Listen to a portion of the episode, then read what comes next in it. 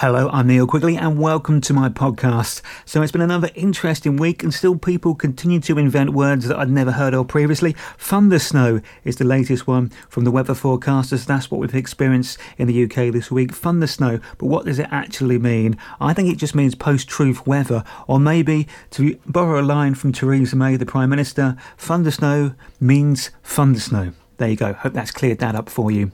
Donald Trump made his first speech as president elect, and it went, well, swimmingly, I thought. I don't know if you saw it, but it all seemed to go fine. There was no issues with the press whatsoever. Uh, all seemed perfectly fine. Does seem to do most of his talking via Twitter nowadays, which I think's an interesting way to lead a country. So far, to my knowledge, the only presidents who have been assassinated were Abraham Lincoln, who was shot in a theatre, and of course John F. Kennedy, who was assassinated by a man stood on a grassy knoll. Now, I'm not wishing bad on anybody, but don't you think it would be a bit ironic if Donald Trump did get shot by a Mexican hiding behind a wall?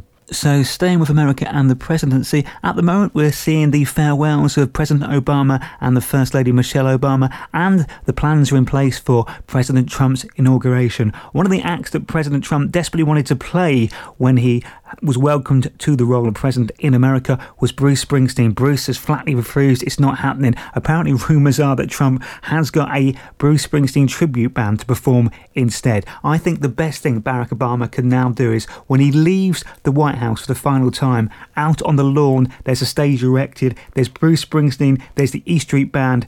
As Obama walks out of the White House the last time, the band that Donald Trump really wanted to play his inauguration, they're there playing Glory Days as the president walks away. That would be perfect, I think. Last weekend it was the Golden Globes, the precursor to the Oscars, and La La Land cleaned up. It seems like that is going to do absolute amazing business at the Oscars. Also, the BAFTA nominations were announced, and La La Land is up for quite a few awards there. La La Land. With Donald Trump becoming president, I think that might be the new name we all use for America anyway. So Sky had made a Michael Jackson program telling a story about a very small part of his life. That's now been cancelled, apparently due to the fact that his daughter Paris thought it was very, very offensive and very, very badly and nastily done. I haven't seen any of the clips of it. I'm not even sure what story was being represented, but I did see one still from it. And I don't know how, but somehow the picture I saw, he looked a lot more like Wurzel Gummidge than he did Michael Jackson. Sad news this week with the passing of former England manager Graham Taylor.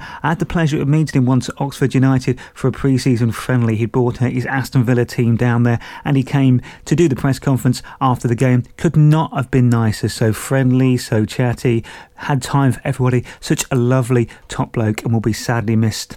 Nice to have Ed Sheeran back. He went on a gap year, what seemed to be quite a wild and crazy year. The sort of gap year you wish you'd have had when you were a student if you had a couple of million pounds in the bank. I think that does enhance your gap year, especially if you can hang about with showbiz friends while you're having it as well. It makes it slightly better. He did suffer a war wound during his time off, of course, getting a scar on his cheek, supposedly thanks to a knighting ceremony that went wrong at a party with Princess Beatrice. Absolutely fantastic. I mean, that is a story to tell your grandkids, isn't it? A new year, and there's yet another new reality TV show gracing our TV screens. This time it's Let It Shine, a BBC show that is trying to find a version of Take That to go in a Take That musical. Well, a musical that features Take That songs anyway. On the show so far, we've seen Gary Barlow, who plays a very prominent part in it. Also, we've had there the other two current members of Take That, Mark Owen and Howard Donald. I expect at some point, probably towards the end of the series, Robbie Williams will make an appearance. That does leave one person missing from that lineup, and I really do think at some point during the rehearsal process, Jason Orange will turn up as one of the contestants.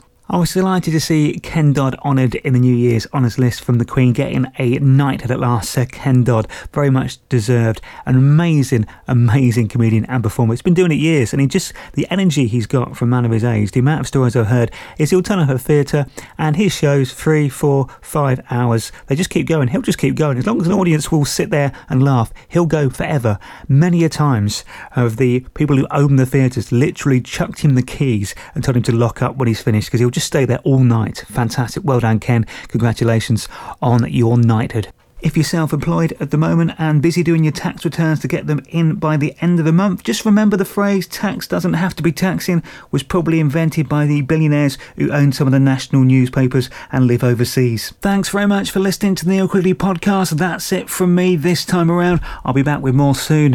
Have fun. Thanks very much.